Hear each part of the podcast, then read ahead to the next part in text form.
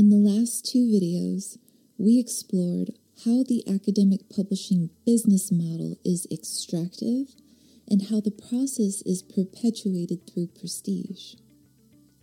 Today, we'll examine how to build a sustainable publishing model that values quality over prestige. We'll examine the roots of a toxic academic publishing model, how to supplant those with ethical practices, business models that could sustain these ethical practices, and what researchers can do while we wait for this to become the norm.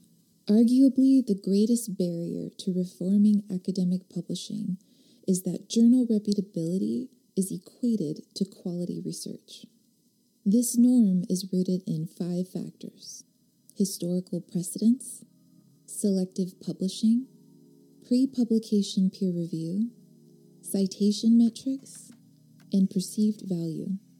With a long history of consolidated power over where scholars publish, traditional academic journals are often perceived as reliable sources of knowledge. This historical precedence has contributed to their prestige and influence over the academic community. Traditional journals have high rejection rates, accepting only a small percentage of submitted manuscripts. This selectivity can create an impression that research published in these journals is higher quality than elsewhere. When you have peer reviews that happen before the article is accepted for publication, is anonymous, and is never published, that limits the accountability and transparency of the reviewers.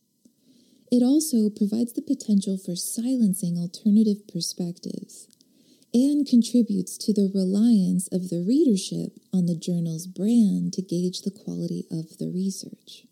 Citation metrics can also be used to force the readership to rely on the journal's brand to gauge the quality of the work.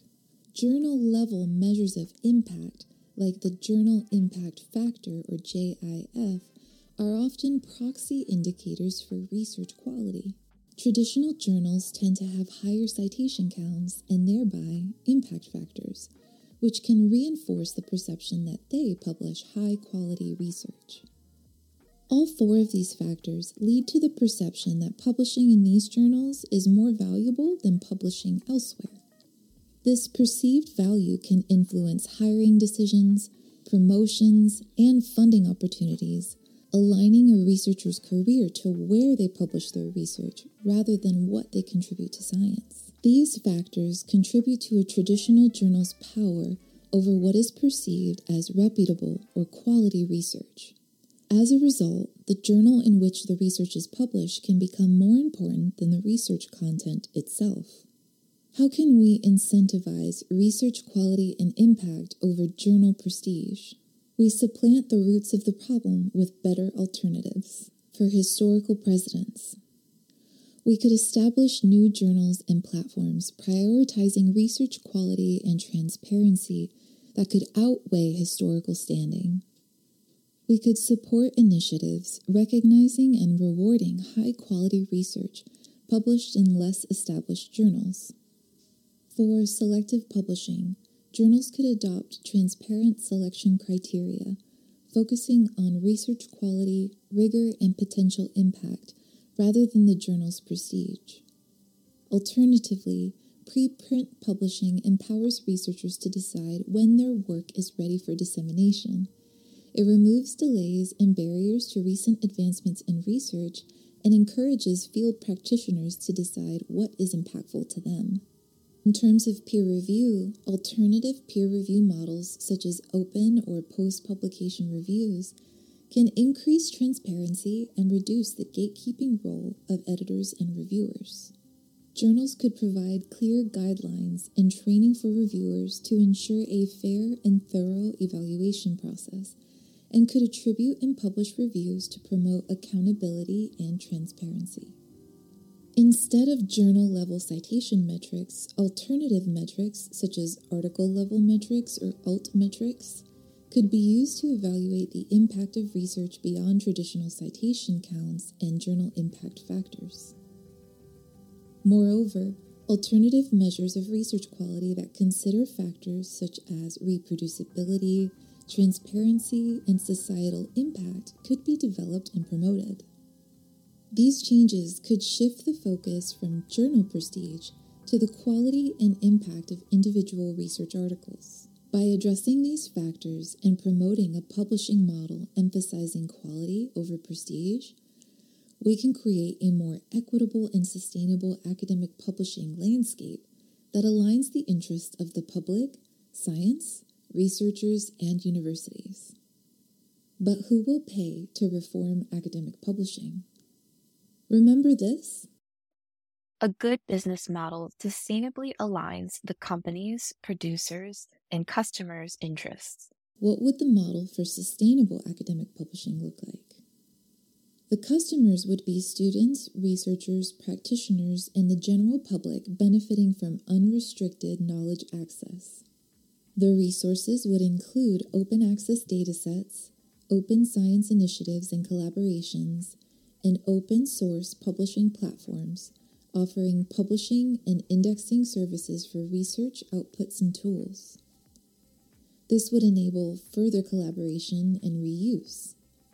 The producers manage the platform, and researchers who, as usual, are engaged in designing and conducting research as a part of their service, impact, and teaching within a university or research center. However, this time they aim to preprint accessible research articles, data, case studies, presentations, and other means of conveying information and telling stories for public dissemination and impact, not academic reference or clout. Additionally, researchers are compensated for their work through stipends, honorariums, or research funding awards for facilitating and providing open, post publication peer review and discussion within their communities. How will we pay for this lovely academic publishing system? Traditional publishers fund their academic publishing predominantly through university library subscriptions. I don't know how old you are, but if you remember things like telephone books, newspapers, or cable TV, this is similar in antiquity to that. Any revenue model that's established on a single source of something that is likely to get replaced by modern technology is not particularly sustainable. This is why so many traditional business models tend to fail in the age of information. Or maybe it's all the millennials' faults. I don't know. We need a distributed revenue model, not an outdated, extractive model relying on consolidated power. What if we took notes from the successful revenue models that have reformed or newly arisen as hubs for information exchange and go to resources for learning in the age of information? For example, public libraries use resources like physical and digital books, media, space, and expertise to hire producers, librarians, and content creators for library programs and events to offer products and services like access to books, media, programs, events, and their expertise, to customers, library patrons, and community members. Public libraries have a distributed funding model that relies on public funding, grants, donations, partnerships, and fees for certain services or programs. This model ensures that the value created by the library is accessible to the community without extracting excessive profits from its users. We could even take a look at YouTube's revenue model, because researchers are really not all that different from content creators. In this model, the resources are user generated content, advertising space, user preferences, and behavior data. The producers are the content creators. They offer products and services like video hosting, an advertising platform, and premium content. The customers are the viewers, the advertisers, and the premium subscribers. And the revenue model is based on advertising and subscription fees for premium content. In the YouTube model, content creators and YouTube share revenue generated from advertising and subscription fees for premium content. This aligns with the interests of the company, producers, and customers as they all benefit from the value created by the platform. A distributed revenue model for academic publishing could be funded by a variety of sources. This could include governmental grants supporting these initiatives, universities repurposing a fraction of the expenses that once went to journal subscriptions, partnerships with libraries, YouTube, research centers, and other allies in education, donations and voluntary subscribers seeking to support their favorite research cooperatives, and cost based fees for any extra services or programs. This covers the publisher's costs and risks while allowing researchers to share their work freely. This model aligns the interests of the company, producers, and customers, creating a sustainable and ethic business model for academic publishing. It addresses the issues of the extractive model, where publishers profit from privatizing publicly funded research and researchers are not adequately compensated for their labor. By adopting a partnership based approach and focusing on the shared values of academic institutions and libraries, this model can help transform the current academic publishing landscape into a more inclusive and accessible system. This all sounds lovely, but what do we do while this system is built and becomes the norm?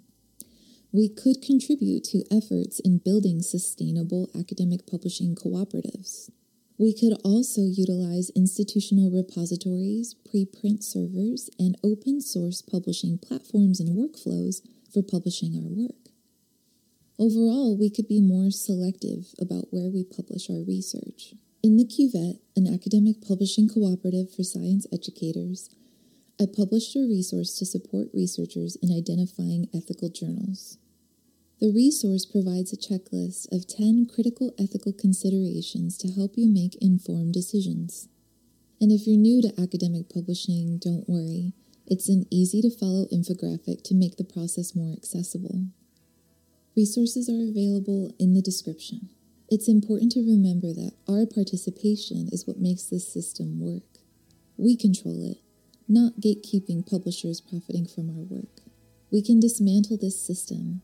Reforms start small but gain momentum with collaboration. So let's work together to question assumptions holding us back, organize against exploitation, and support those silenced by bias. Connect with this community using the profile link. See you there.